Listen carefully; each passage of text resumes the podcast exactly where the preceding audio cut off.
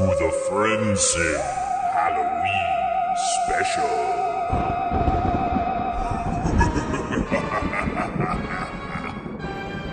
What is happening?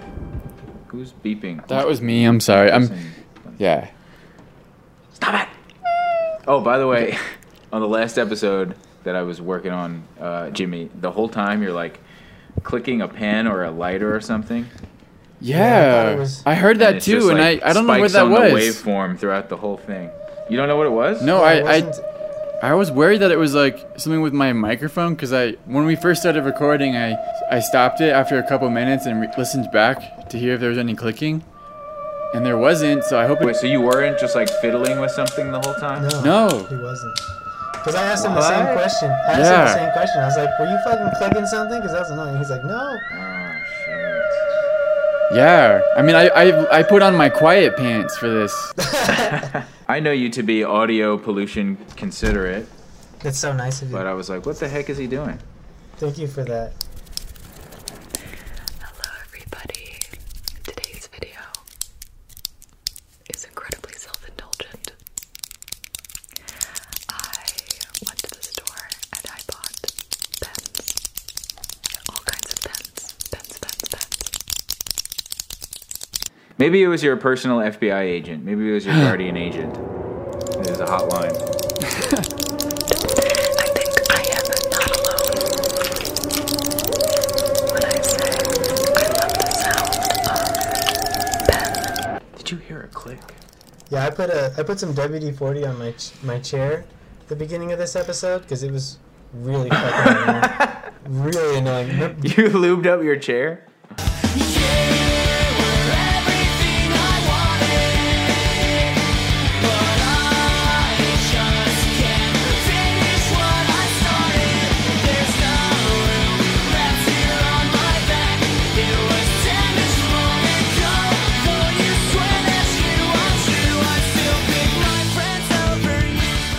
Back. Back from the ad break. Friendsim is brought to you by Sabra Hummus and SodaStream, two proud Israeli products supporting uh, the Zionist cause. Thank you for choosing the SodaStream Source Home Soda Maker. In this video, we'll show you how to remove Palestinians. from the Gaza Strip. So Jimmy, what?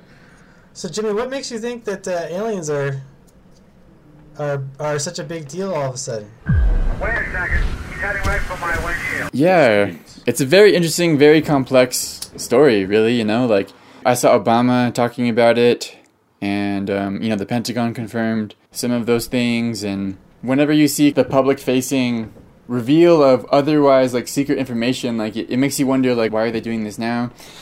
I've heard that it's because of like you know a lot of pressure on the outside and inside.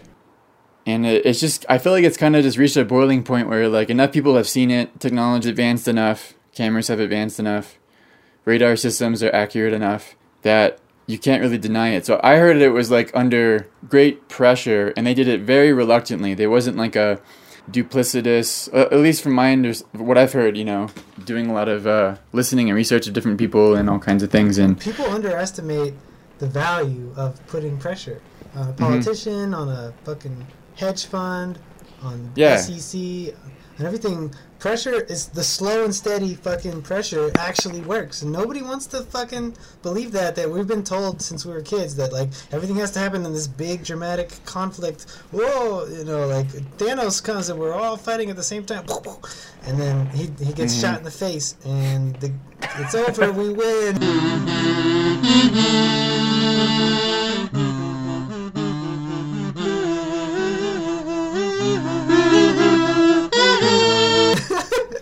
and and then you win the game. It's over. Uh, But it's like it's not like that. Real life is constant, steady pressure on for what's for what's good.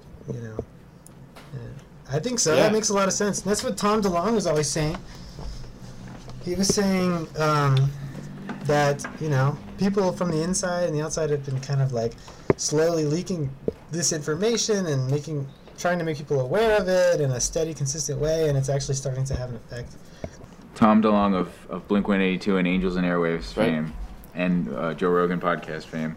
He, he started uh, the what is it called? The, To the stars. to the to the Stars Academy or something. And he's he's running it with a this other guy who's like a 20 year army intelligence officer who did like psyops in Afghanistan and stuff. Yeah. Yeah. Yep, that's the one. Yep. That's the one. Yeah, I remember when that came my out. I thought it was so kooky. Yeah, yeah, you showed me it. I was like, what? Yeah.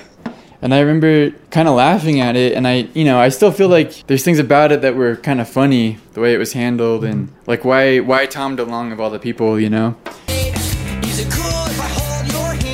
being like the front-facing person of this company, like, mm-hmm. it would just made it really easy to like laugh at and dismiss, mm-hmm. and I, would, I mean, I did that Yeah. too. And I, I can't remember the, the full extent of what he claimed about aliens and like their interactions and everything, like the details of it. So I can't really speak to, you know, how I see it now. I kind of want to go back and revisit some of that and just see what I think now. But Yeah. I mean, it's it's crazy. Like as someone, you know, who came from the fundamentalist Christian background, I'm very skeptical of things, especially these sort of super beings with almost godlike powers that kind of watch over us. You know, um, that was one Carl Sagan comparison that he made. Now that you know God is dead, we live in tumultuous times. People are eager to have a big brother looking out for us, Right. Right. And that, that's how That's I where felt. most of my skepticism comes from. That was my position before the Pentagon confirmed that it was real. It was November 2004, and the USS Nimitz Carrier Strike Group was training about 100 miles southwest of San Diego. There's a whole fleet of them. Look on the ASA. Well, if there's a... Look thing. It's rotating. Imagine a technology that can that can fly at 13,000 miles an hour, that uh, it can evade radar, and that can fly through air and water and possibly space. And oh, by the way, has no obvious signs of propulsion, no wings, no control surfaces, and yet still can defy the natural effects of Earth's gravity. Did it make a sound? No, it's completely quiet. You know, something going that fast, it's gonna it's gonna sound like boom, boom, boom, boom, boom, boom, boom, boom, boom, boom, boom, boom. It's gonna have a whole bunch of sonic booms. No sonic booms. So, what you're telling me is that UFOs, unidentified flying objects, are real. Bill, I think we're beyond that already. The government has already stated for the record that they're real. I'm not telling you that. The United States government is telling you that. I mean, I come at this from like curiosity's sake. Like, I'm very curious about this now. I'm still have a skeptical mind, I would say, and I, but now I'm just doing the research. I'm just trying to hear all of the accounts and like see if there's any patterns, see if it, if it holds up. UFOs are real. UFOs are real. Because then, where do you go from there? Like, a lot of people say it's not real and just kind of deny it and say, you know, it's a reflection in the window. That's like the best, you know, explanation that one of the most popular debunkers has come up with. Um, did you guys watch that 60 Minutes interview? Yeah, yeah, I did. The whole thing? I'm not sure which one which one the Nimitz is though. Um, The the Tic just Tac Google it real quick. video? Oh, the Tic Tac, yeah. Yeah. All right. Yeah, So I remember now that one. the It's like a little white tic tac just Uh, suddenly zoomed out of place. what makes these these encounters declassified um, uh, interesting or novel Mhm. Is definitely not the um, the visual spectacle because these are there's a very grainy uh, like heat vision whatever you know I mean these are like It's at a distance. not I'm not that impressed with the visuals Yeah. Because we're used It's to, like- tic tac Yeah, we're used to like movies and shit, but if Yeah. you want to get close enough to something like this, you're going to be using. I'm sure Jimmy knows about this. You're using a camera, and cameras are not these perfect, like all omnipotent beings, right? Both of you guys know about this. Like, we, where it's not like a movie, right? It's going to be in the distance, like hundreds of meters away, and you're going to be trying to Mhm. like focus in on it, and it's going to look like shit, of course. And they only released like the radar systems and the metal uh, tracking systems. Those kinds of really terrible, qual- like you said, the image quality isn't very astounding or revelatory.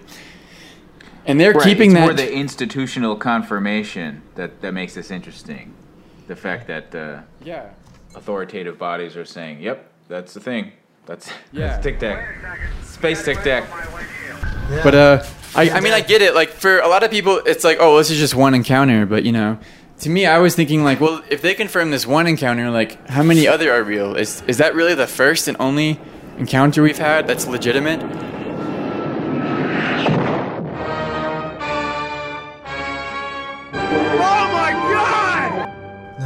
Absolutely not. As far as the visuals go, like people on the inside and those pilots talk about how there's much more juicy footage of these ships that they haven't released, and they're trying to still get them to release the up close photos that are like Oh, you can tell that it's made of metal and stuff. Like they aren't releasing that yet. Just recently, they acknowledged the fact that there were more videos mm-hmm. in their possession, and they also had some classified briefings that they were not going to to release to the, to the public. It might be something like, okay, we we have another picture of that same Tic Tac at the same location, but from a different system. That was a classified system. I feel like that would scare people.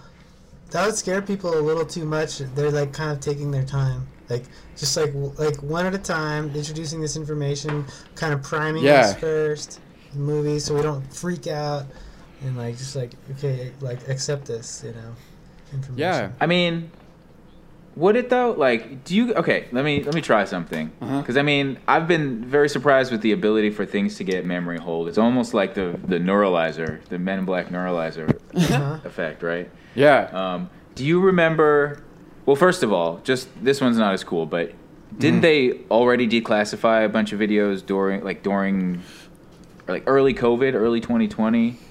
I remember that happening, and everybody just kind of forgot They about said it. Maybe they were because things going were, to. were crazy. Yeah, they, they said they were going to, but they didn't.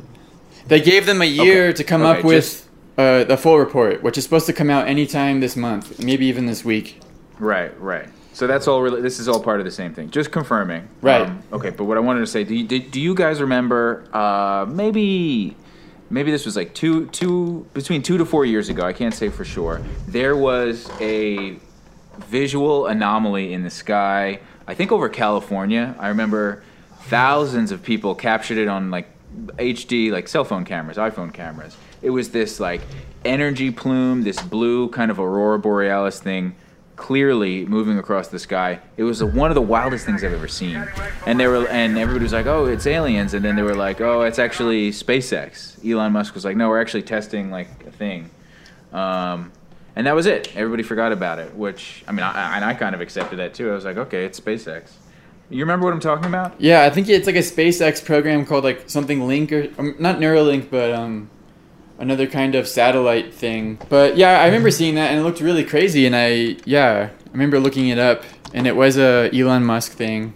Um, but I mean, this is far from the first like documented mass witnessing. Yeah. Going back in the 50s, like 1952, there was a mass sighting over the Capitol in D.C. In Washington, ghost-like objects dart across the radar screen at the CAA Traffic Control Center at National Airport for several hours, traveling more than 100 miles an hour.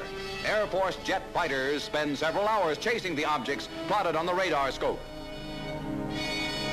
General Samford, Air Force Intelligence Director, confirms that the objects are not secret American weapons and reiterates the Air Force's obligation to investigate. In pursuit of this obligation, since 1947, we have received and analyzed between one and 2,000 reports that have come to us from all kinds of sources.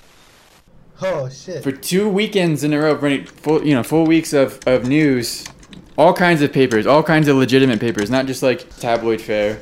It was legitimate news sources, all speculating as to these flying objects over the Uh, Capitol. Oh yeah, I heard about this. I heard about this one. At the time, we scrambled jets, and our jets couldn't keep up with them.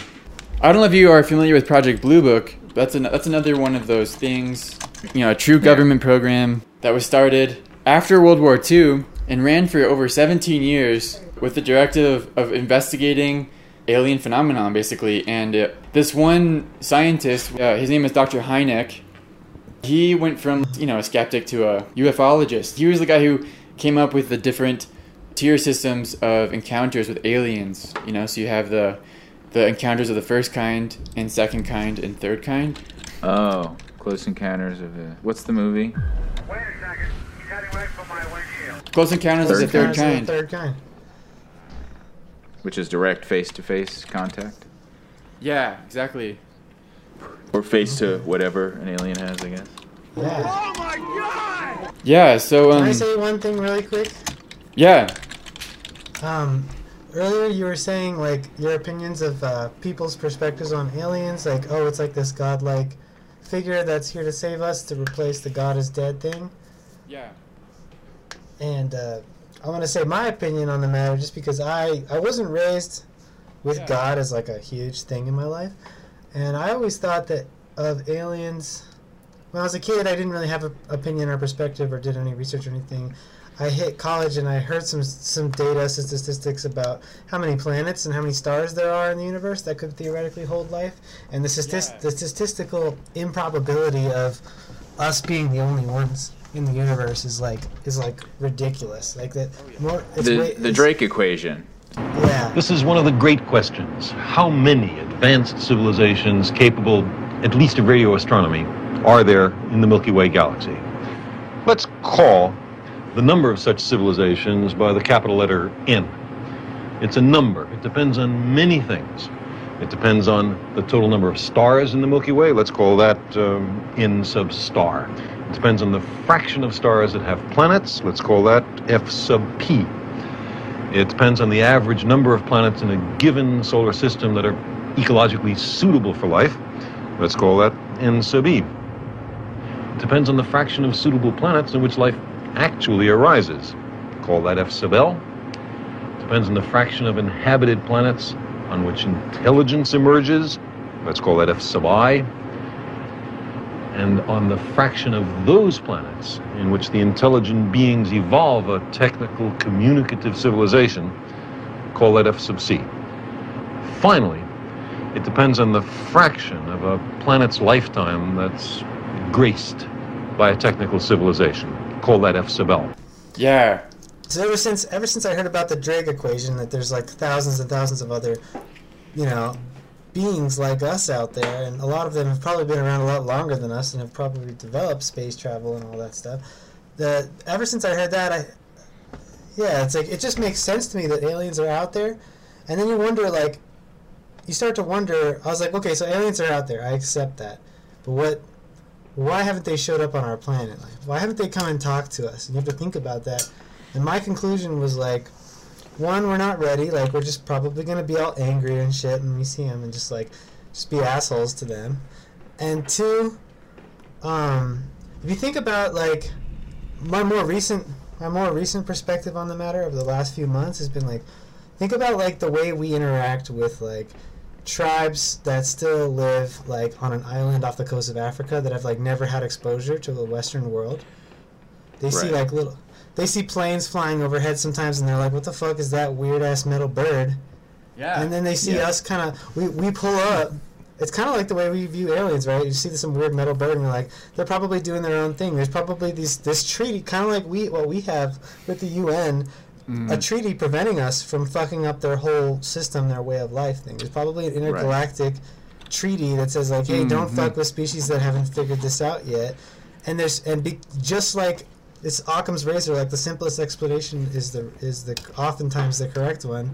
Yeah. Um, there's it's impossible to enforce this treaty like 100% of the time. So we're gonna see like little aliens here and there coming like coming checking us out and shit. Like, ooh, look at the humans and like.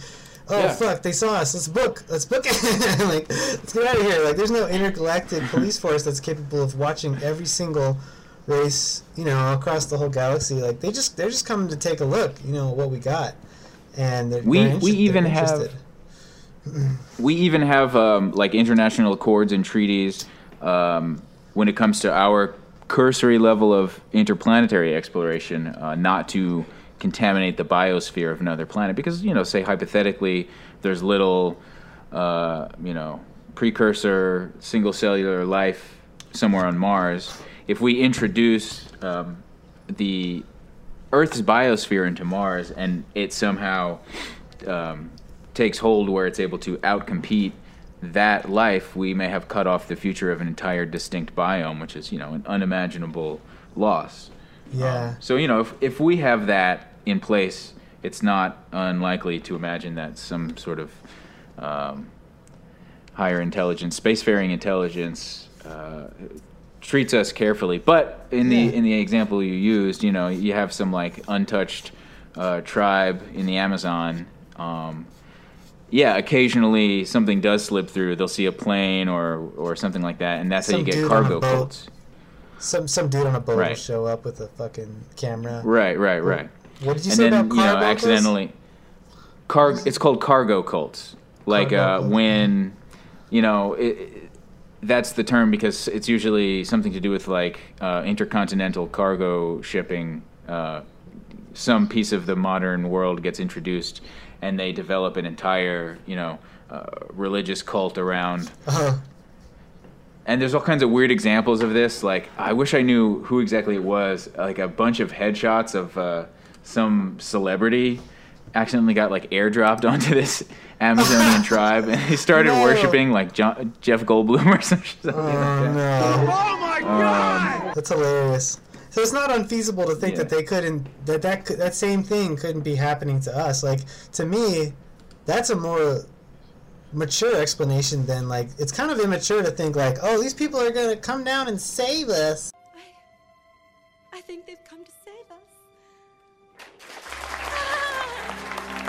You know, like why the fuck? Like, what's their motivation for saving us? You know, obviously we could give them some resources, but uh, that's probably that's probably not allowed at that at this Mhm. point in our history. You know. Yeah.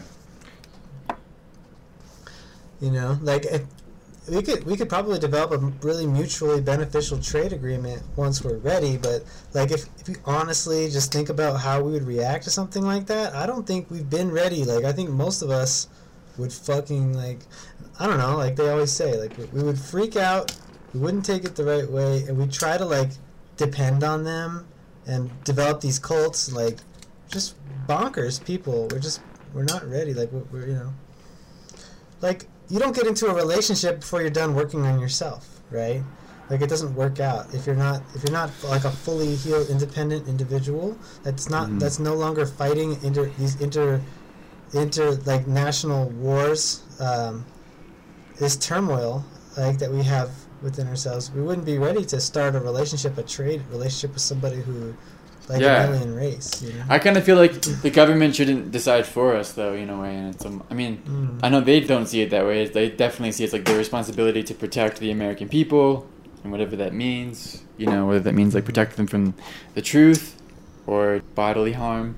There's a lot of fear involved in our culture right now. Like Yeah, keep no, us and- safe. But I, that's what I mean. Like, I think there's different ways of reaction to this alien stuff. Like, our, our government, the U.S., sees it as a threat.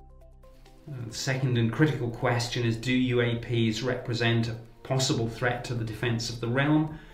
Um, we could argue never shown hostile intent.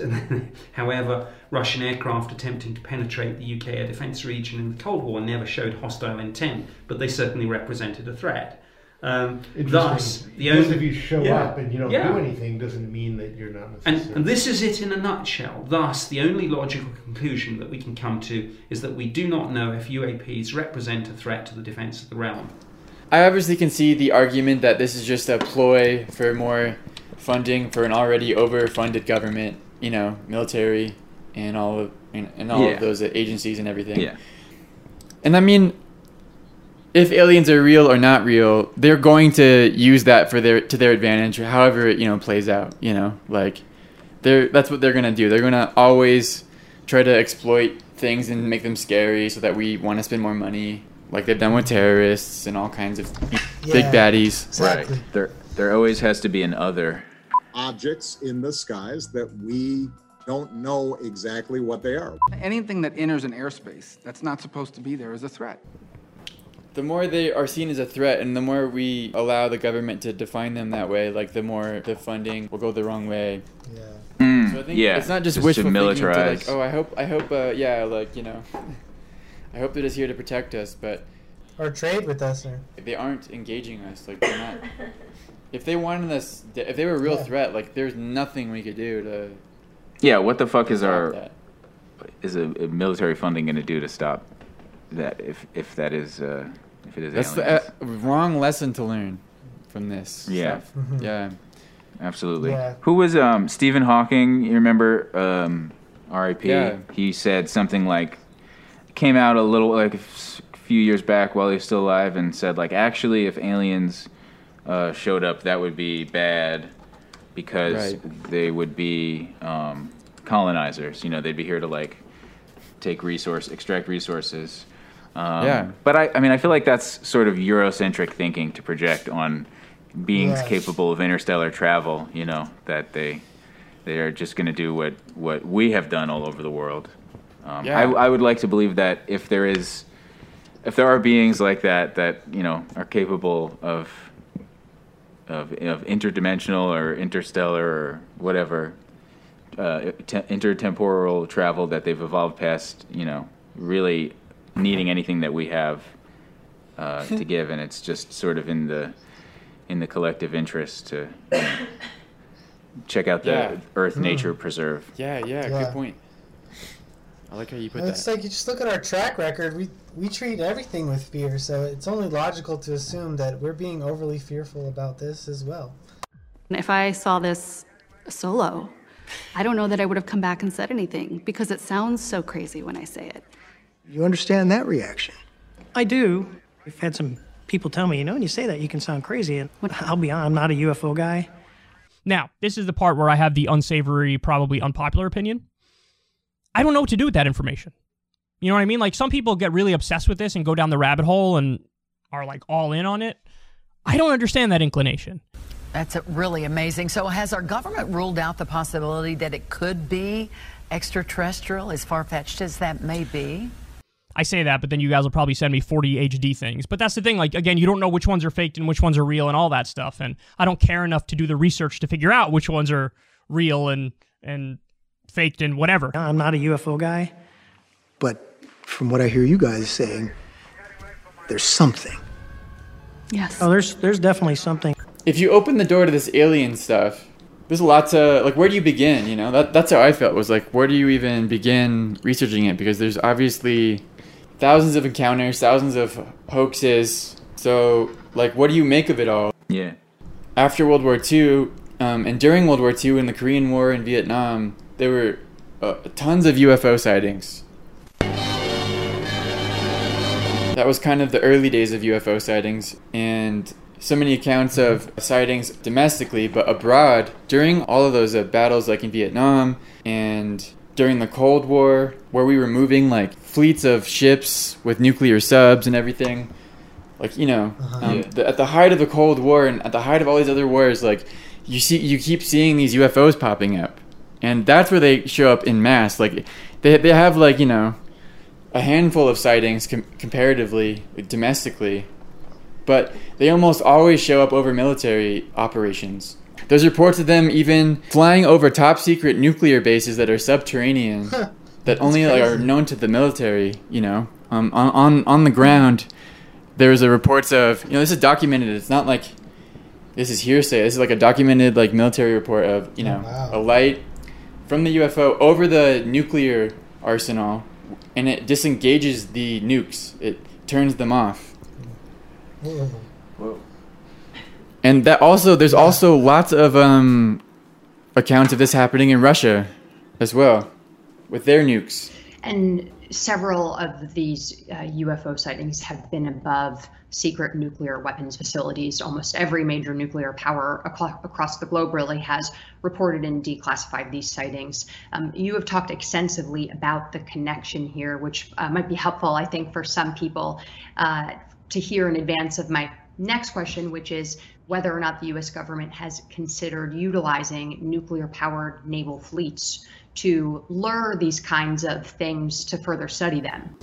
Yeah, wasn't there one in is either Russia or here where they uh, they looked at the uh, they they armed and like started to detonate a nuke Yeah, uh, before before yeah like without our control or our consent and then they turned it off and like just you know disarmed it like they were just fucking with it from Yeah. distance.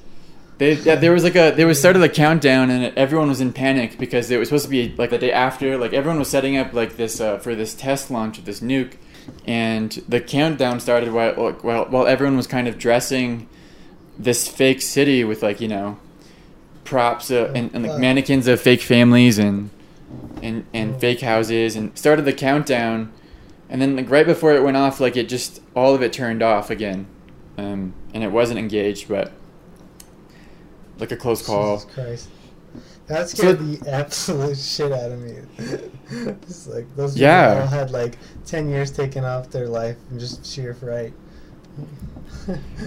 but it's not only kind of weird like like disarming things like there's direct encounters like a whole destroyer of seamen have seen a reported seeing a ufo there's so many like like the ships out at sea and the jets in the sky there's countless almost daily encounters with ufos Man, I would make a joke right now. About semen? seamen yeah All right. All right. Uh, That's a lot. I know that's a lot to take in. Um, there's also, I mean, there's more interesting patterns and things. Um, defying the physics. That one, the 2004 encounter, that was on the video. Even though that video was really shitty, like it's like you know, it's like top of the line like radar equipment, along with another kind of tracking device. Also, with the visual that the pilot himself, his account, you know, all three tell the same story of this miraculous vehicle would drop from 60,000 feet, is what they're saying, 60 to 80. But that's the scan volume of the Spy 1 radar. So everybody I've talked with said they were coming from above. They were coming from outer space, dropping down within a second and stopping on a dime and then making the movements Commander Fravor saw, bop, bop, bop, like inside of a glass. Then he said to me in our first talk ever, I'll never forget this, because I'm talking to a fighter pilot and I got to talk fighter pilot, and I'm, I don't, you know. And he says to me, It noticed me. And I go, What do you mean it noticed you? And he says, As I was descending rapidly to engage it, it turned its nose and began to intelligently mirror my movements. and they measured like you know how fast it was going and it was going like you know thousands of miles per hour and it wasn't just the speed it was the acceleration it it, it would accelerate at 3000 g's. It would go from like a dead stop to a like that's a lot of g's. maximum speed to dead stop again and do it multiple times like just darting around. And just for reference like you know the the human body can only take like you know 8 g's. Oh and like the new uh the new jets that we just came out with i think the f-31s or something like that 34s um, they're rated at 14 g's which is like when their wings are t- like just torn off yeah. so this is 3000 g's like and also they defy the laws of momentum so there's nothing ex- being expelled out of the back there's no jet fuel there's no you know like Yeah. it's just omnidirectional instant speed All right, so, cool. I wanna um, Anyway. on this. I mean, the I like the the uh, the um, benevolent, disarming aliens. Yeah. Uh, I mean, that paints sort of a romantic picture of like uh, non-interventionalist uh, beings, you know, stopping us from i- i- occasionally stopping us from uh, destroying ourselves. You know, all watched over by aliens of loving grace. But um, yeah uh, so when I w- when I was looking through the links and, and reading about this, I'm I'm using a, a framework that I've come to enjoy. Um, That uh, you uh, what Oliver you said uh, you brought up Occam's razor earlier, Yeah. right? So what I've been doing is is Occam's razor and Occam's laser. So Occam's razor, you start out, you know, what's the most? You're right. I mean, you know what Occam's razor is? Yeah. What's the simplest explanation? Right. What's the most? Uh, yeah. Um, and then after that, for dessert, you just kind of like free associate about what whatever. What's the most juicy tinfoil hat thing? So. Um, I mean, maybe we can like like, s- just kind of go through first and, and like what what is what was actually declassified in basic terms. Um, what is it? What are, what are the most simple explanations? Um,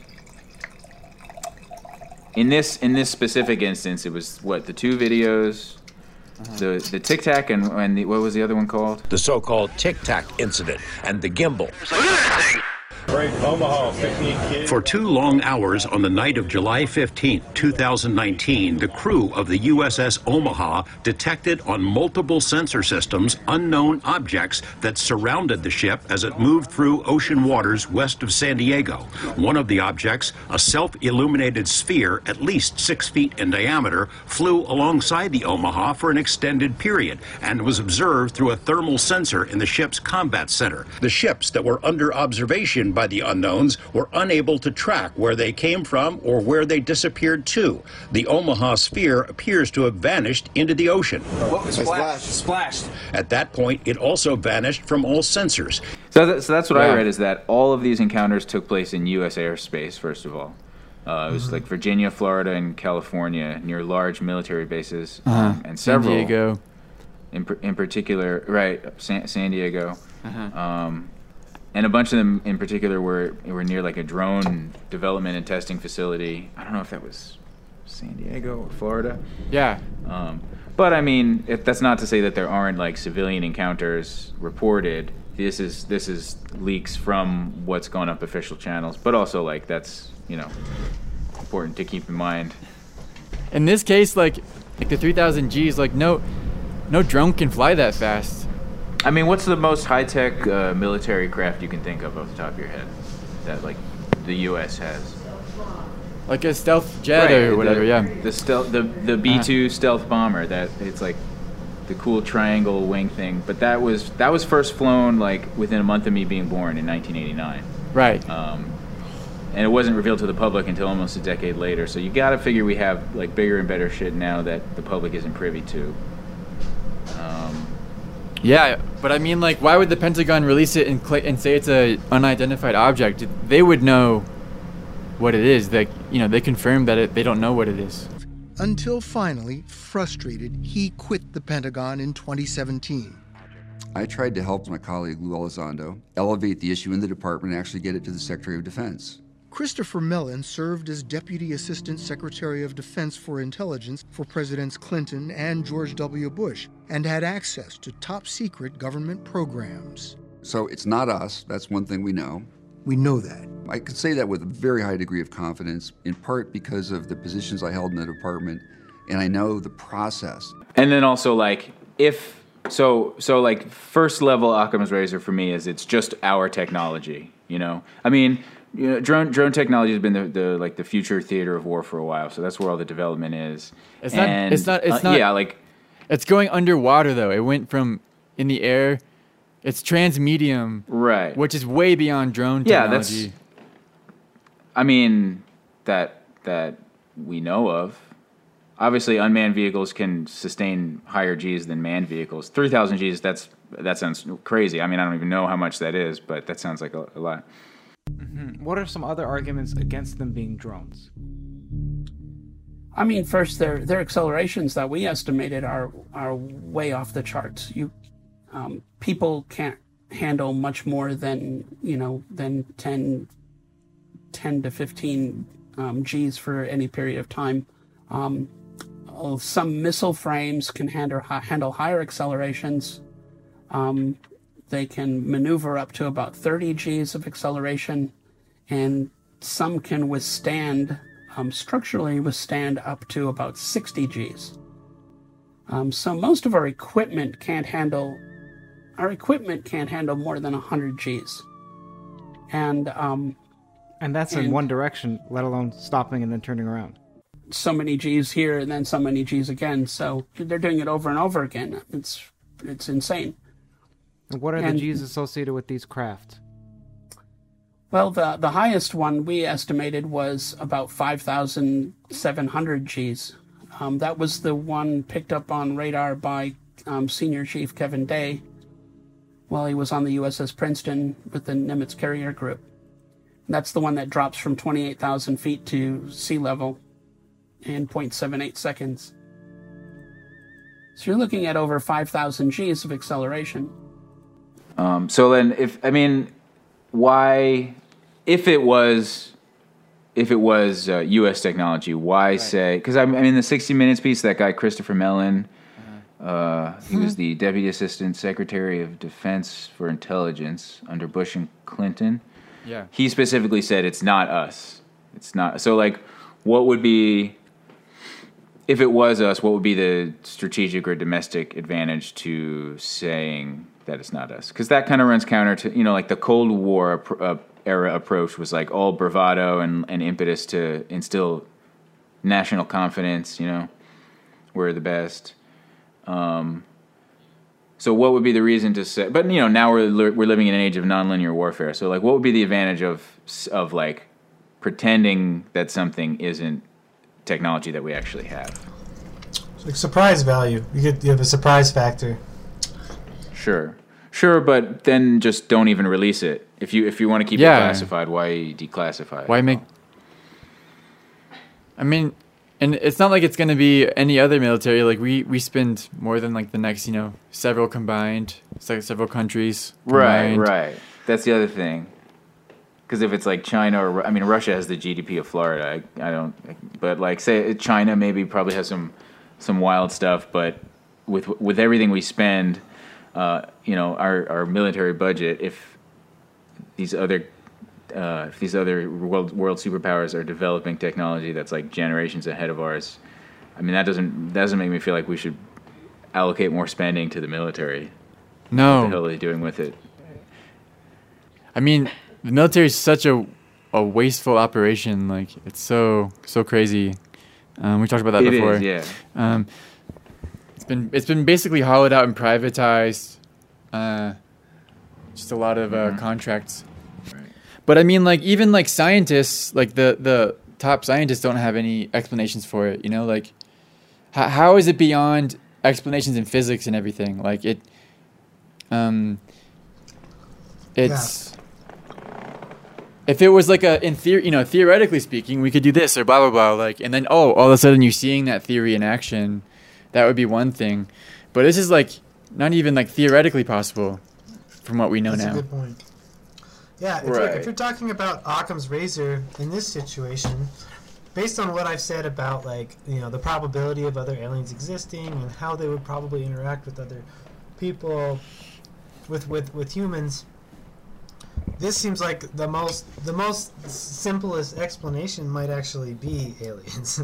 it's actually Yeah. simpler than trying to talk about it, trying to talk about a a government that can that can somehow create things like thousands of years beyond our means that we've ever created before. To Yeah. me, that sounds like a conspiracy theory. When not what you're talking about, Dan, but when like when ta- when uh, people talk about how like the iPhone is uh, uh, like I don't know this technology that we have is being released slowly, but the government is actually like decades ahead, or you know, Yeah. multiple.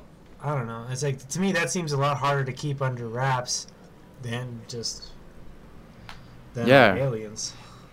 The future's already here. It's just not evenly distributed yet. That's uh, Mm. uh, what's his name? Who's this? The fucking sci the cyberpunk guy? Hang on, I got it. It's William Gibson. Yeah, that's William Gibson. Okay, yeah.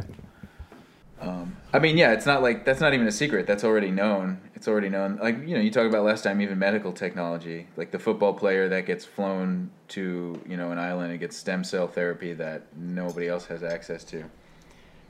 It's it's pretty pretty taken Yeah. for granted that there are technologies that either are not um, either are not like f- uh, feasible to scale uh, to distribute, or for whatever reason, it's just not, are intentionally withheld because it's not expedient to give people access to them.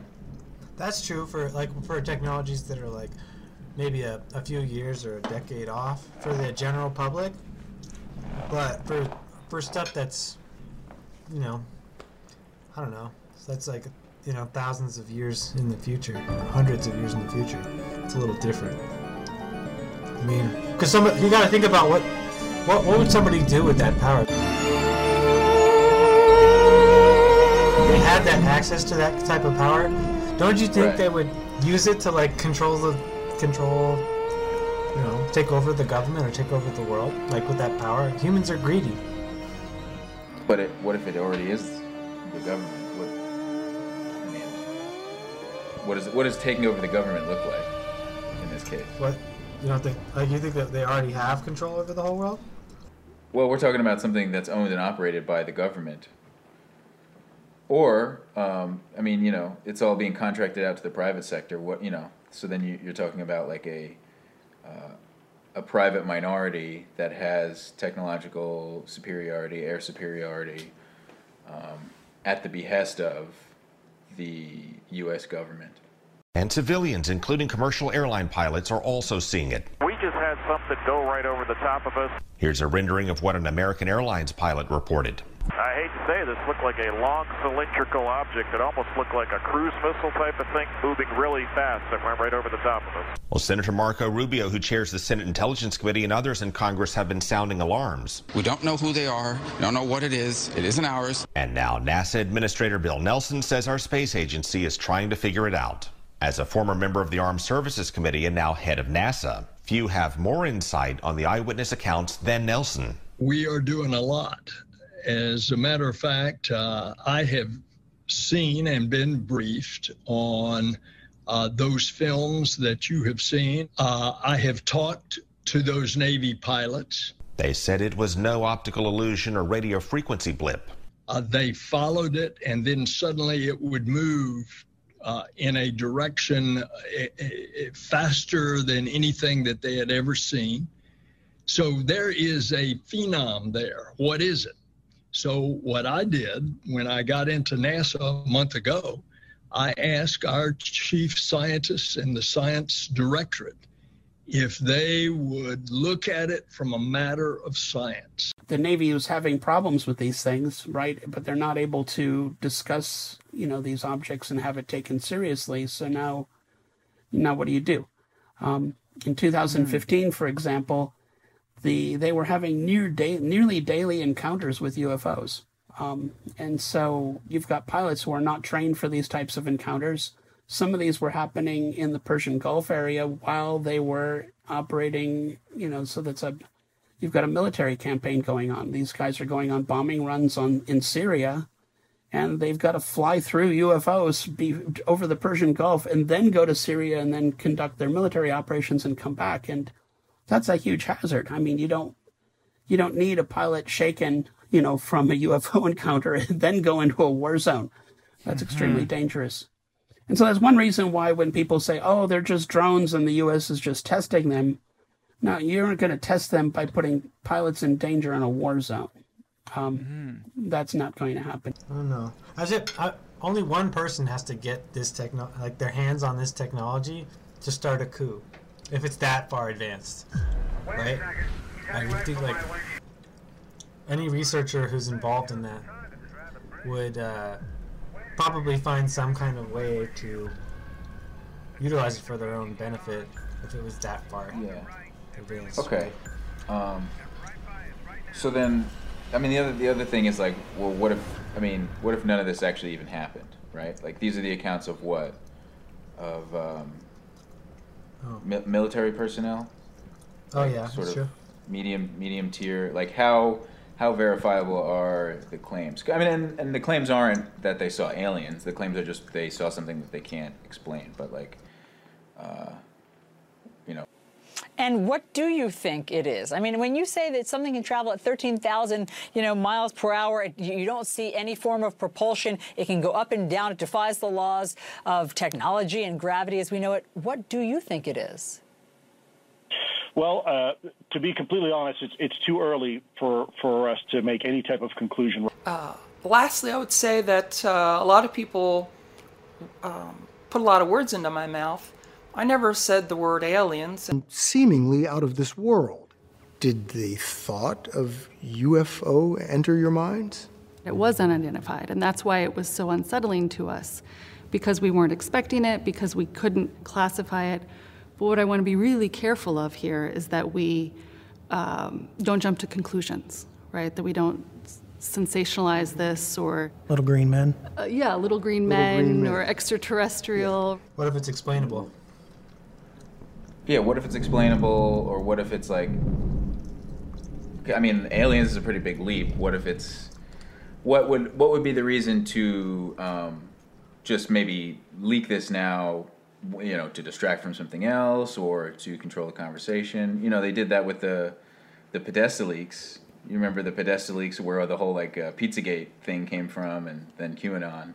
Uh-huh. Um, they were like, look at this UFO stuff, but then like didn't you know took the attention away from like anything about Libya that was in there or the rest of the Mhm. uh, hot dog pizza related stuff. Um, yeah. hmm I believe that's very possible. We've been following this for a while, Yeah. and you know we, we tend to joke around with this story, but this is actually a very serious story. And you know, to me, it continues to shock me that it's not getting more press. We're not willing to actually look at the problem in the face. Uh, we're, we're happy to just ignore the fact that these are out there watching us every day. You know how this sounds. It sounds nutty, wacky. Look. Hmm. See, what strikes me about this paper is going through it.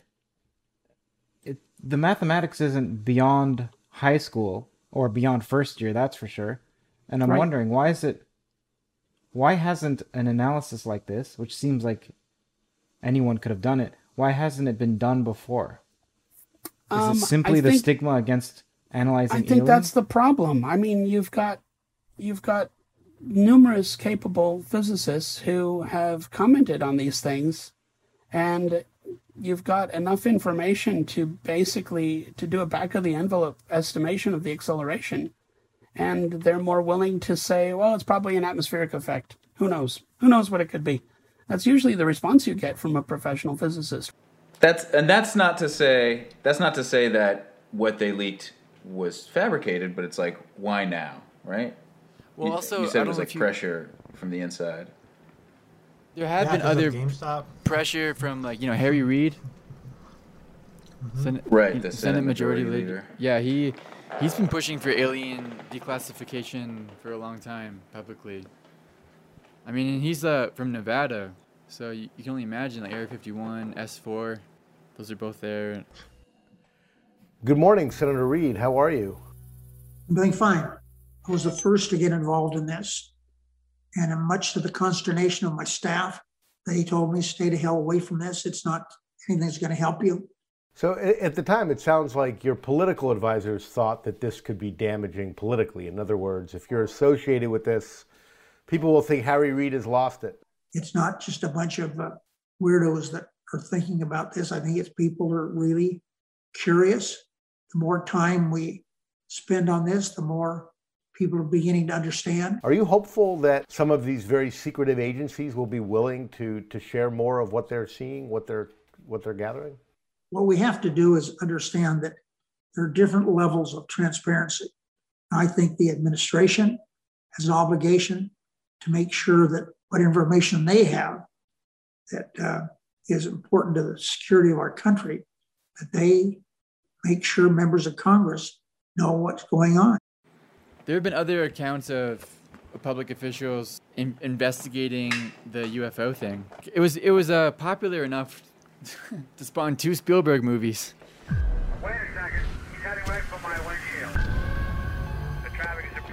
I mean, it was obviously in the cultural zeitgeist, and um, And Sarah would say that that's like priming to like to get us ready for that kind of stuff. A lot of movies like this are our way of self self priming or the government's intentional conscious manipulation priming to get us ready for these types of things to be introduced into our lives. Yeah, I, I, I mean, in some ways it feels like it could be priming. In some ways it feels like it could be um, forced out. It's sort of like you know, you're prying information out, you're prying progress because they're trying to hide it. Because, you know, it's a pretty big blow to the ego. It, like the whole Judeo-Christian values are going to be severely challenged if it's real. Think of all of the institutions that could be affected by this. If it is aliens, if it is like a, a technology beyond our understanding, that would really yeah reshuffle the deck. And I, I mean, how many times in life are we afforded like opportunities to really reshuffle the deck? You know, and you could say that's a really big incentive for the people who have been in power for so long to keep this under wraps because they don't want they want to stay in power. They want to keep things the same. Sure. Um, status quo. Yeah. Yeah. Uh, That that makes sense in terms of why, yeah, why those in power would want to cover up new information like that. But in terms of the general public, I think that the desire for a Deus ex machina outweighs like the desire for um, you know things to stay they are the way they are. Um, Yeah, that's why we're winning. I mean, we're we're so like for the majority of people, the any hope for the future is is is quite grim, you know. So the idea Yeah. that like uh, aliens could show up and solve climate change, and you know, Yeah, I mean, I, I don't, I don't doubt the everything right juiciness. I. I see pretty- the juiciness of it. It's, it's a little too convenient, you know, conspiratorial. Yeah. I mean, there haven't been many accounts of them solving global warming or whatever. It's not like it's been that direct. Like, it could be like, if you do buy all of the military intervention things, it could be like they're just protecting an asset. You know, it could be like a resource. They they see us as a resource, Mhm. And they don't want us fucking up whatever they want from us or whatever they're going to trade- extract yeah, in a the trade future. partner. yeah, a potential trade partner. Like Hmm. we always, we're always getting involved in like people's or an affairs, exploitable like- workforce. Yeah. we're always getting involved, yeah, in like in like third world countries' affairs. Like when, when we feel Yes. like they're being too destabilized, or you know, getting exploited by you know drug cartels or whatever. We feel the need to step in and kind of help out. Yeah. You know? Yeah. Um, it's probably similar. how- How they feel. So I guess their interests didn't extend to uh, Hiroshima and Nagasaki. Oh my God! Well, at, right after that is when they started becoming very frequent. They're yeah. Oh, Oh, really? Yeah, right after World War II Interesting. it is when the U.S. government had to start Project Blue Book because they were having so many encounters. Oh shit. And it was interesting with Project Blue Book because, I mean, they made it into a couple different shows. There was one in the '70s, going over it, and there's one like that just came out like last year, uh, two years ago. It's like a couple seasons in, and they basically each episode is just one file from Project Blue Book itself, dramatized. It's it's well done though. It, has uh, the guy who plays Littlefinger in Game of Thrones, and uh, one of the British vampires from Vampire Diaries. It's like a two-hander, so it's like the, there, there are these two. Like one of them is the pilot, the Yes, the vampire is the pilot. Littlefinger is Doctor Hynek, um, Mm-hmm. and they are teaming up to investigate these encounters. And at first, they're you know like really skeptical, and they do in fact you know debunk many of them. Some of them are actual hoaxes. They were like competitions on the radio for like if, if you provide proof of alien contact, we'll give you a hundred thousand dollars. Yeah. And that was a real life thing where like someone, you know, created these hoaxes and but they include the hoaxes as well in the show. So you never really know like it's it's well made like as you know, as far as like a piece of fiction where each episode you really don't know what what it could be.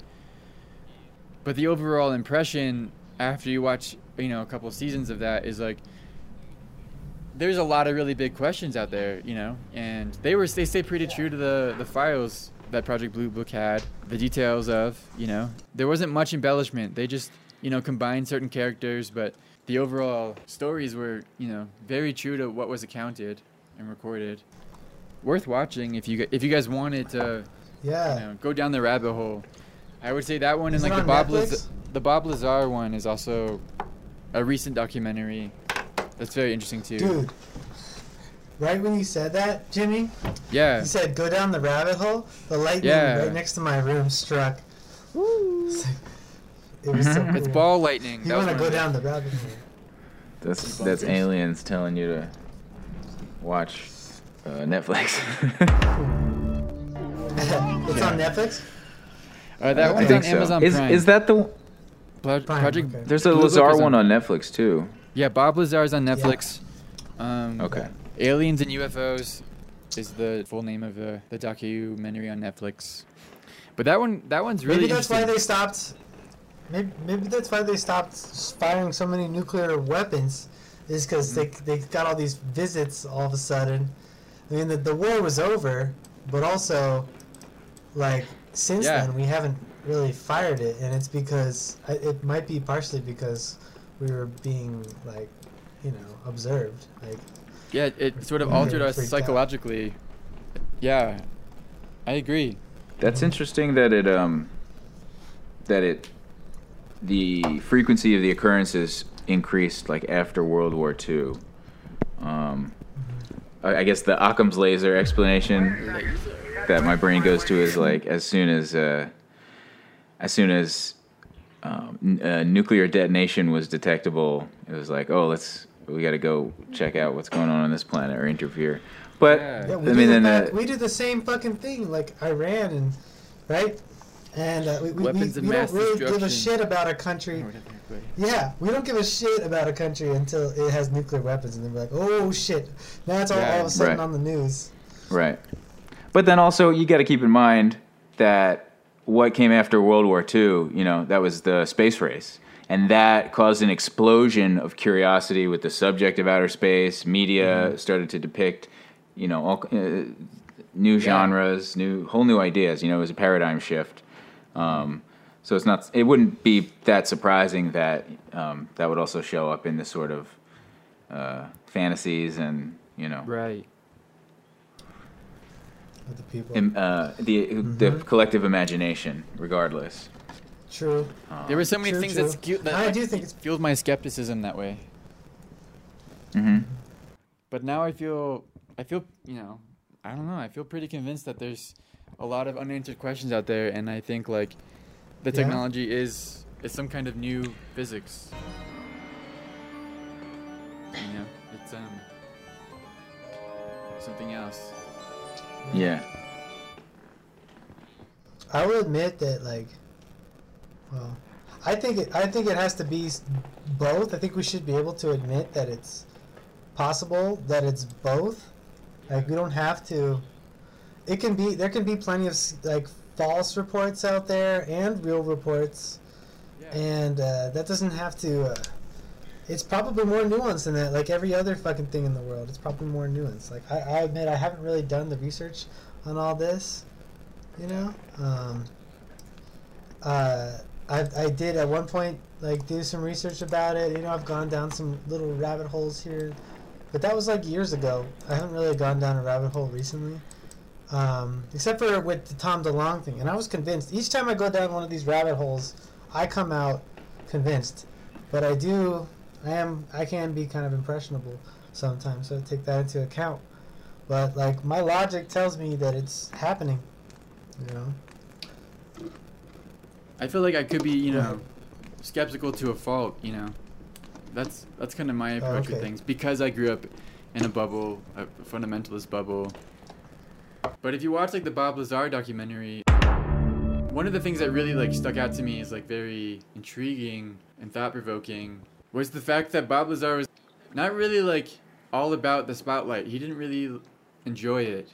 There's other people in the documentary. There's like other kinds of hoax and con artist people. There's a guy who claimed he started Motorola and, and invented the mullet and all kinds of really funny things that he obviously didn't. You know, he also says that he oh he saw UFOs and and you can tell he kind of relishes the attention. Like there's there's that kind of personality type, and that's kind of who I thought Bob Lazar was. Like, the guy who just outside the limits of Las Vegas, just kind of drunk on the fumes of Mm, Vegas mhm. and the fantasy of it and the attention of it. But you can tell like he's not interested in the spotlight. He's very uncomfortable whenever he's on camera. He can hardly finish a thought. Mm-hmm. The association between this idea of extraterrestrial technology and Area 51, all of that is because George Knapp broke this story about a man named Bob Lazar. So you're right. Bob Lazar came forward on the news in Las Vegas and said, "Hey, I, he didn't give his name. He pretended his name was his name of his boss, a guy named Dennis, right? Mm-hmm. Yeah. But he he came forward on the news in silhouette, so you couldn't see his face, and he says, "I have been reverse engineering or attempting to. I was hired to reverse engineer extraterrestrial spacecraft at a sub base of Area 51 called Site 4." And we've been trying, we've made no progress, but it, this is important for the American public and the scientific community. It's a crime not to let people know about this. Now, why did Bob Lazar do this?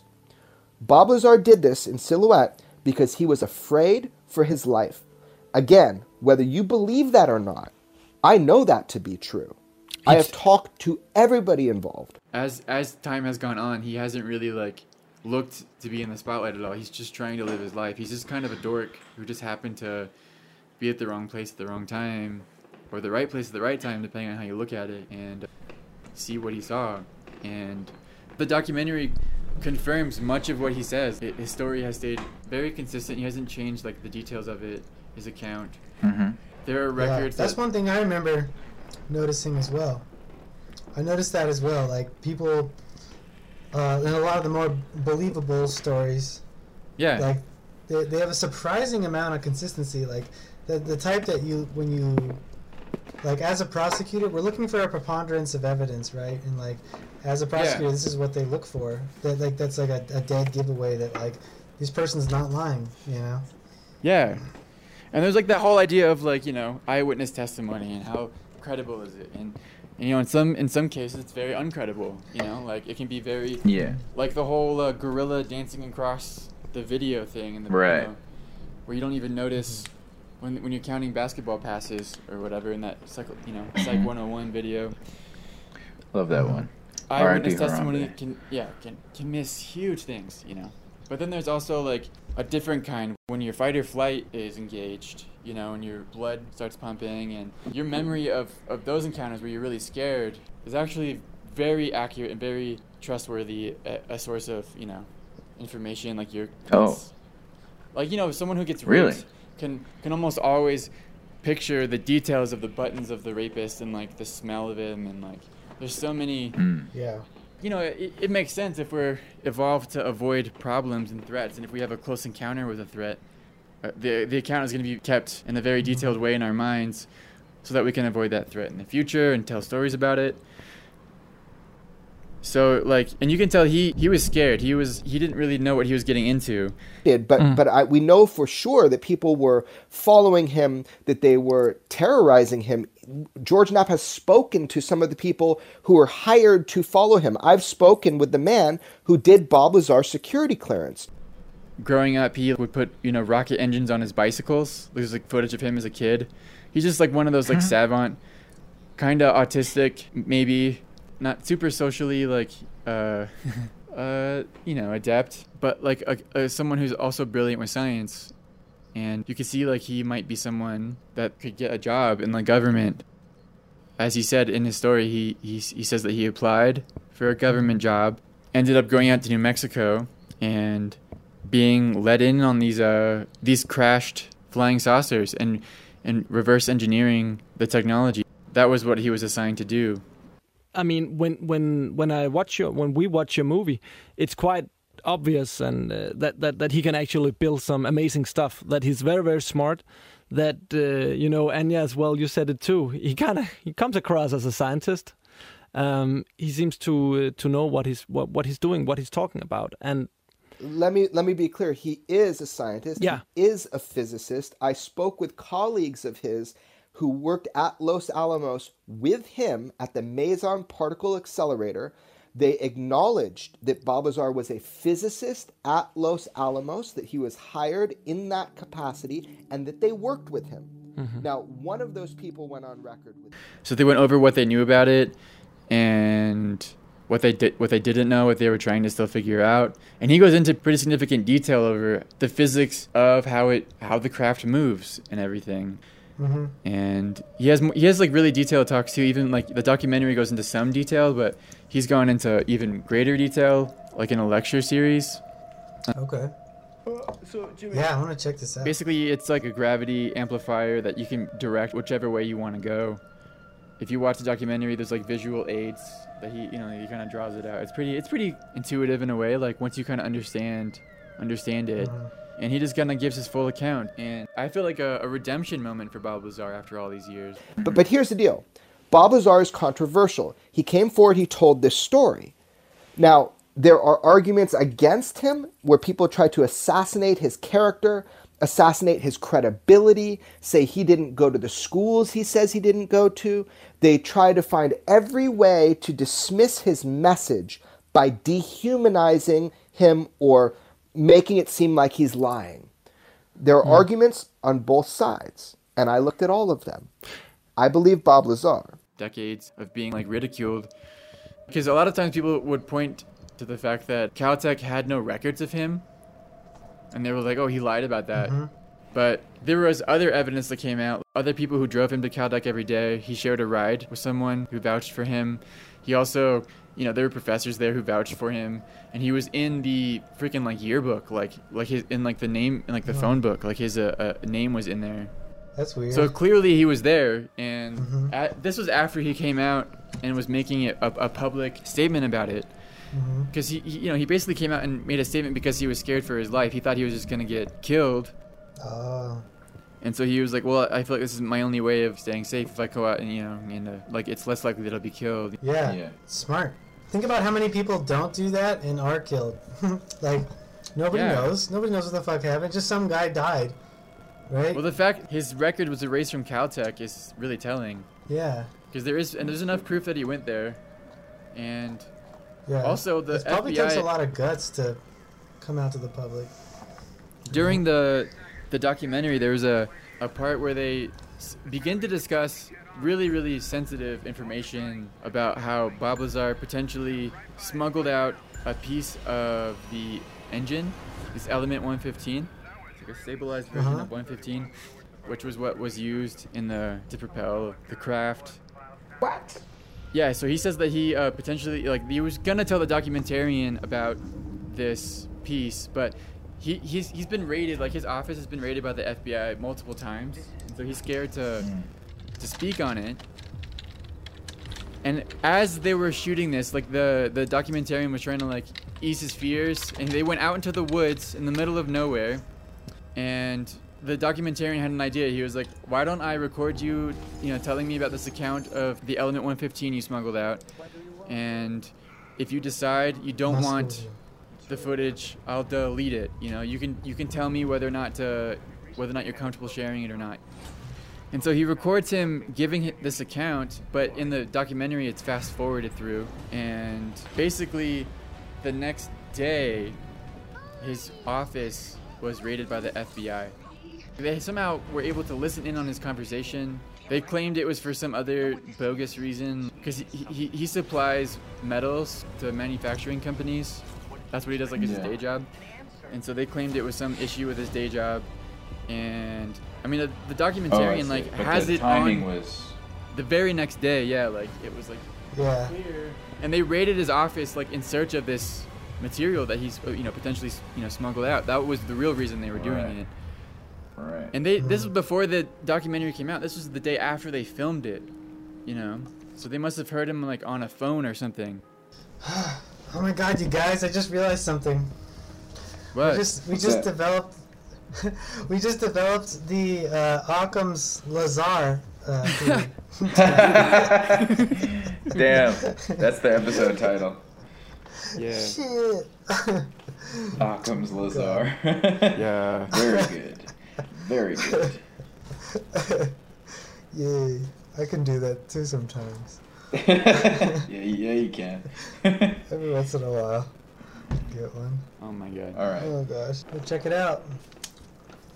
Well, thanks for Anyway. thanks for you know recording so long with me, guys. Do you Yeah. Did you want to have a closing thought, Jimmy, or Uh, I, I don't know. I'm just excited about aliens. I think this new technology, Yeah. you know, and what it what it means. Yeah. Uh, because you know we've known like like you said like the odds of Extremely of exciting. aliens existing is very high because of you know just the odds of intelligent life and how many stars are out there. And but before this onset of like alien phenomena, there was you know the the whole idea of the great filter. You know that was like a, a big discussion of like why haven't we heard from aliens? So now it's that that would change too. It's like we have, and not only Yeah. have we heard they're here, intergalactic travel is possible because we don't, you know, there's something beyond light speed limitations. Mhm. That speed limit, that kind of galactic speed limit, no longer exists. And now we can travel across the universe potentially, you know, like the way they do. Like that's kind of what this implies. Like this, the kind of Star Wars style, like light speed travel, like that's kind of on the table now. You know, that's cool. I really, I'm being really excited about that. I think that's really interesting. Yeah, I was surprised that the um, Great Filter didn't come up. I thought that would have come up at some point in this discussion, but if Yeah. there are intelligent uh, interstellar species, that means basically that our self destruction isn't necessarily inevitable. Yeah. That that's the implication, right? Yeah. Yeah, that's, the, one of the yeah best implications. You forget about. I forgot about that one. They're like, well, no, since we haven't seen anybody yet, that means that everybody destroys themselves around this time. I was like, damn, that fucking sucks. it's sad. Wah, wah. yeah. Anyway, It's way better. I know it's been a long one. I don't want to keep you guys up any longer. Maybe some angels and airwaves too. Angels and Airwaves, yeah. Damn, I miss Angels and Airwaves. I haven't heard heard that in a long time. Yeah, that was good. I just can't breathe. Oh, I can't something. Do this with me. Come on.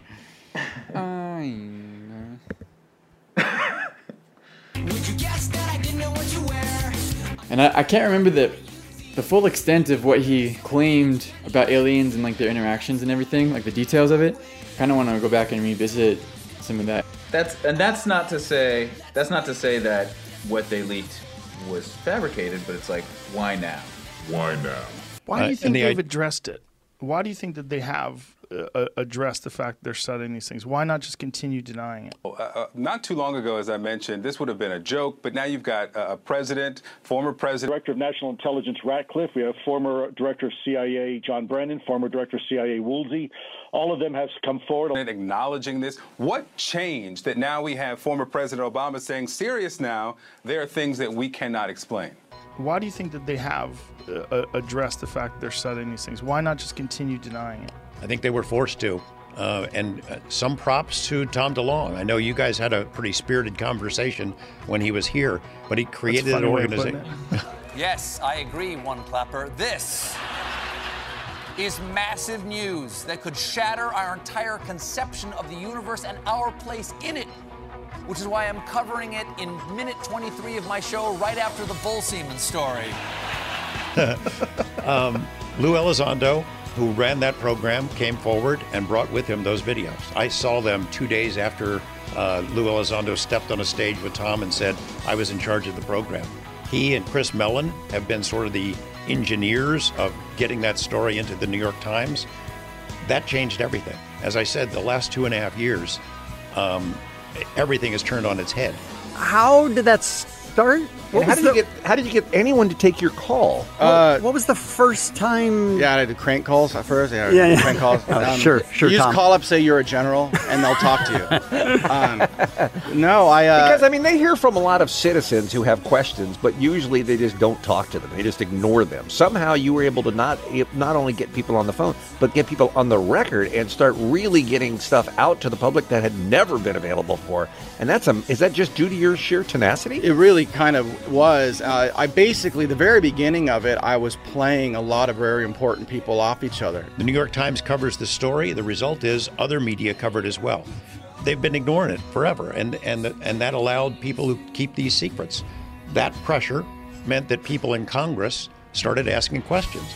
They all came together because I created a vehicle that has three divisions entertainment, science, and aerospace. And the whole goal of this is to create um, a vehicle for the disclosure of the UFO phenomenon and various other things because, you know. So your goal is to eventually get this information out there. Well, we've already been doing it. Two days after the story came out, I interviewed Senator Harry Reid, who was the one who got the money to create that program that became ATIP.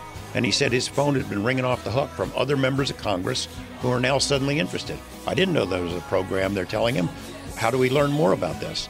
Um, we're the ones that set up uh, the mechanism that you've been reading about, where it says, you know, a formal reporting process of UFOs within the Navy, and the Navy come out came out and admitted that UFOs were real. That's all us. He started uh, the what is it called the the to the to the Stars Academy or something. Like why why Tom DeLonge of all the people you know? Does Tom talk about UFOs all the time? Well, you know he's not in the band no Yeah, more. I know. You know, But did he always do that? He always did. We used to get loaded and just look out the bus window for what, and I used to do it with him as like I don't know. It's kind of a bonding experience. It's like Yeah. if you wanted to show me bow and arrows, whatever, and we're on tour together. Of Fuck course, it, I'd sit yeah. there and like you know check it out. So with Tom, that was his thing. Like fucking let's get high and look for UFOs. so we would, you know, we just sit there and like stare out the bus window, look at UFOs. But nothing has changed. He's still. The other day I talked to him. He's like, "I'm on the way to the fucking White House, bro." and I don't ask any questions. I just be like, "As you should be," you know, whatever. like, let's fucking go. As you should be. Yeah. what a great response. Yeah. Good luck with that. Yep. Wow. That's Yeah. crazy. Yeah, he was a trip, man. Having a conversation with him was very strange. Because part of me was like, is this guy putting me on? Like, what is happening He's here? dead ass. He's Dead ass. dead ass Seemed serious. like it. And we would look Yeah. at these videos that were so clearly horseshit. And he would be like, amazing, right? And I'd be like, what? Like, you think that that's an actual UFO? Like, that is the fakest fucking video I've ever seen in my life. Yeah. But he didn't see that at all. The Navy was forced to address the footage after it was released by a UFO investigative group called To the Stars Academy of Arts and Science, which was founded by former Blink 182 guitarist Tom DeLonge. Boy, you gotta. I mean, I absolutely believe there could be intelligent life out there, but I haven't seen a fucking single thing that makes me think that anybody's got a picture or Same. a video. Yeah, I, I feel like it could it could be real. I, I believe, but Sure. I, I'm not. I can't fucking. I'm not dedicating my life to search for it. You know. Yeah. And I I give it to him, man. To like honestly to walk away from your fucking very successful band to go do that shit. Like, I have nothing but respect for his passion. Yeah. But it's like. I couldn't do that. That's insane. Yeah, it's Yeah. like that. Just it really shows. Like he's, you know, he's very very passionate about. Um, You are the co-founder and president of the To the Stars Academy of Arts and Science, and I think people uh, have a vague understanding of what it is you've been doing over the past few years. But talk for a moment, brag for a moment about how you really kind of have changed this conversation. I mean, the work that you have been doing, much of which has been unheralded, has really revealed things that were unknown to the public before, and you should be very proud of that. Yeah, you know, I am. I, I brought out the first 3D classified videos of UFOs ever. Uh, they were given to me. To the Stars Academy brought them out. I assembled a team of very, very high ranking government officials from the CIA, Department of Defense, um, other three letter agencies, and so on. Um, one of the heads of the Skunk Works, Lockheed Martin. Um, think, you know, Skunk Works built Area 51, you know, for the U 2 spy plane back in the day. So these are very, very, uh, you know, kind of an elite team of So, what's been just going on over the last couple of months for you? Well, the big news was the Senate Intelligence, uh, the Select Committee on Intelligence released um, language for um, basically uh, grabbing all the information and, and having them be accountable up through a, an interagency task force that, that reports directly to the U.S. Senate um, Intelligence Committee. So that's a big deal. That's something that me and my team did at our company to the stars. And that's, you know, this is, these are the steps that you, you take to get to disclosure. Much bigger than Tom, that. why is Yeah. there s- stigma?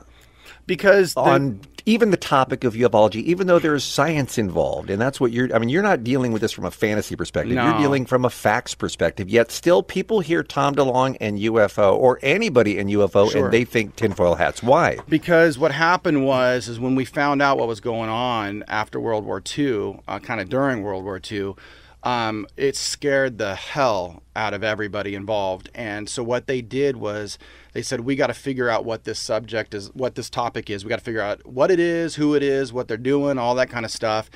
And we need to do it in crazy secrecy because this is really, really, really advanced stuff. And what was the really, really advanced stuff? Well, the machinery, you know, Which the- is what? the the crafts itself, Aircrafts. The, well, they're not even really air; they're they're transmedium. You know, so you have this sphere. Okay, now I'm just going to say it's this point right here where everybody goes, Tom's crazy. Yeah, well, you know what I mean? Like, yeah. Not me. just- well, I, me- no, I'm just saying it feels like hanging on every word. Oh, like I have no idea. Well, let me let me explain why Okay. why it's the tinfoil hat thing. Is so what they did was is the government slipped operatives, you know, over decades into these UFO UFO groups and into the news, and just made everyone think it was dumb. But it was for good reason because they didn't want people to understand it was real. They didn't want people freaking out. They didn't want Congress freaking out, and, and eventually, what that would have done is exposed what they were trying to do, which was really a crash course on understanding what this was. What the hell was it? You know, so just keep everyone thinking it's stupid. That way it doesn't boil up before they're ready to talk. Do you remember like they thought I was like I lost mine because I stopped playing and blink and then like went chasing um, spaceships. But if you look at the stuff that came out with the Senate last week, uh, then you understand why like I'm doing what I'm doing. And Um, so we've been bringing the people from the various departments in the Pentagon over to Congress for the first time in 70 years.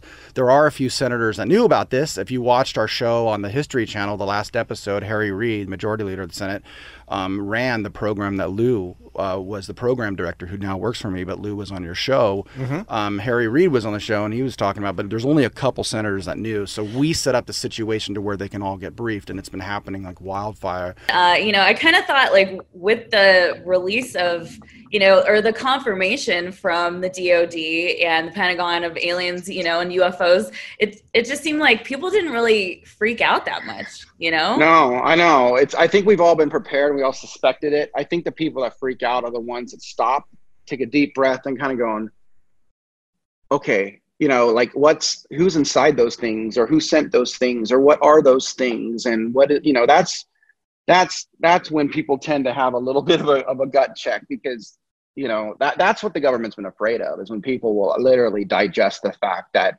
there are things here that are so advanced technologically um, that there's not much we can do about it, you know. But So what's happening slowly is the stigma's going off. People are starting to realize, oh my God, this is real. And it's not just people in urban areas that see this stuff. It is pilots and generals and astronauts and everything else. And and uh, and it's not just a 20 incidents. It's thousands and thousands of incidents. Now, Why aren't there better pictures, Tom? There of are, crafts? uh, there are, but a lot of them are classified for various reasons too. It's funny the the UFO in a video isn't classified, but where they caught the photo might be, you know, on what system area, might okay. be. So that's the problem. It's like, okay, we weren't supposed to be over Russia or something, you know. It's like, Oh, okay. or the camera is like so crazy good that we don't want anyone to know we can take pictures like that. So it's things like that that make it difficult. So would you say the one of the main reasons that the government wanted it to, you know, people there to be a stigma so long ago and for just little itty bitty things to be leaking out now is because it would terrify people? And is it a matter of just sovereignty? Yeah, it's uh, it would terrify people. What would ter- terrify? Can you? Um, I think it's the the idea that you know there's there's something here. Yeah, humans aren't the elite beings. It- there's, there's, something, else. here that's potentially millions of years more advanced than us, and it can do things that we can barely even fathom. And that- Ellie's so happy right and now. I'm so stoked. And what that means is that humans may not be alone or in charge. And we're not know? that important, which We're not. freaks people out. Yeah, but that also is like one of my big pitches to the generals I first started meeting with. I was just like, you know, you guys are out fighting all these wars based on belief systems, but if you if you really attack the core issue, we might start coming together as a planet. And Mhm. and that's kind of what my hope is with all this stuff. so a, a subject like this provides an enormous amount of hope because it lets us know that we're actually all connected, that we're all related, that you know that maybe things that have happened in world events that have happened um, that have gotten us to this point might not be as they seem, might have been for different reasons, and I think that'll eventually bring us together and identify like how do we take care of ourselves, how do we take care of our planet, you know, and what are the technologies that'll really propel us past this this kind of barrier that that we're stuck against. We keep hitting the wall, pollution and producing too many products and you know too materialistic and too weirded out with belief systems and fighting wars over arguments that's been going on for thousands of years over things people just don't know you know? So um, i'm kind of thinking that this this confirmation is uh, could not come soon enough Let's see them aliens, as it said. Dem- be- let's see dem aliens. Dem Yeah, aliens. sure. You would be against that, and you would. Pro- I, my guess is uh, r- advise people that the Air Force would take that, that seriously if people tried to get on the. Oh my God, they would take it seriously. I, I- this is, you know, uh, I, I totally advise people against it for a variety of reasons. Number one, it's not going to change anything. Number two, people can get hurt, you know. And number three, there's really good reasons for things being secret. And I used to think that it was because we couldn't handle it, or I used to think because you know these guys want power and it's about oil money. It's all these stupid conspiratorial. It's none of those things. It's scary, you know. And uh, you have a bunch of guys that do not sleep at night that are dealing with this stuff, so we can go to soccer games and all that. The real way to get change uh, is is dealing with with a corporate issue. It's a bureau- bureaucratic issue. Mhm. The way things are kept secret are mechanisms that are there since World War II for really good reason. So what we need to do is change the law, and the law would pry it pry the mechanism loose of how it's secret. Because right now, I mean, there's things, there's they have these things called SCIFs that are like compartmented rooms of the way they're built. They're certified so no one can eavesdrop. It's for top secret com- communication. You know, a, a conference room table where no one can listen. Right? Anything that's said in that room is owned by the room. So if you go into that room and you say something about this subject, that little moment can never leave that room or you'll go to prison. That has nothing to do with UFOs hmm. or ISIS. It's just the way security law works. So if they found a bunch of stuff out, talked about it in that room, unless there's a law, we can't pry that conversation out of that room.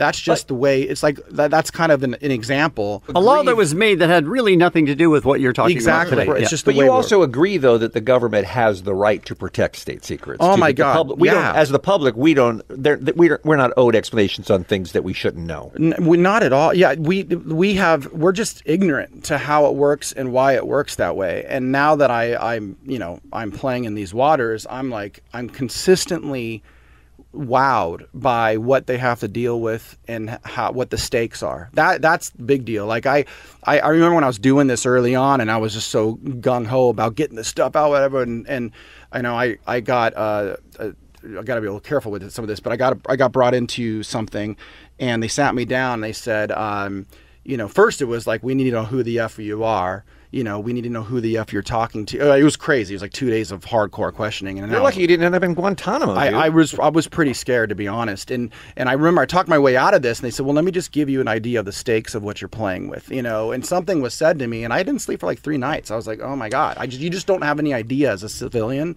the enormity of these things, and so we make up these. That sounds very threatening. Well- like some like something could happen if aliens who are here wanted something to happen. It could, Well- and it would be bad for all of us. you know whatever these things are you know they're moving i mean we have a, a top gun um, there's a there's two top there's a top gun graduates pilots and they graduate radar operators on our show uh, on the history channel one of the guys was a top gun graduate he controlled the entire airspace around the uss nimitz when one of these videos that we brought out um, and he was watching over a four day period 100 of these craft came in from space over a four day period Wow. 100 and they went from 80,000 feet to sea level in 0.78 seconds. Like Okay. boom. So what kind of tech I mean you're dealing with technologies that are so advanced.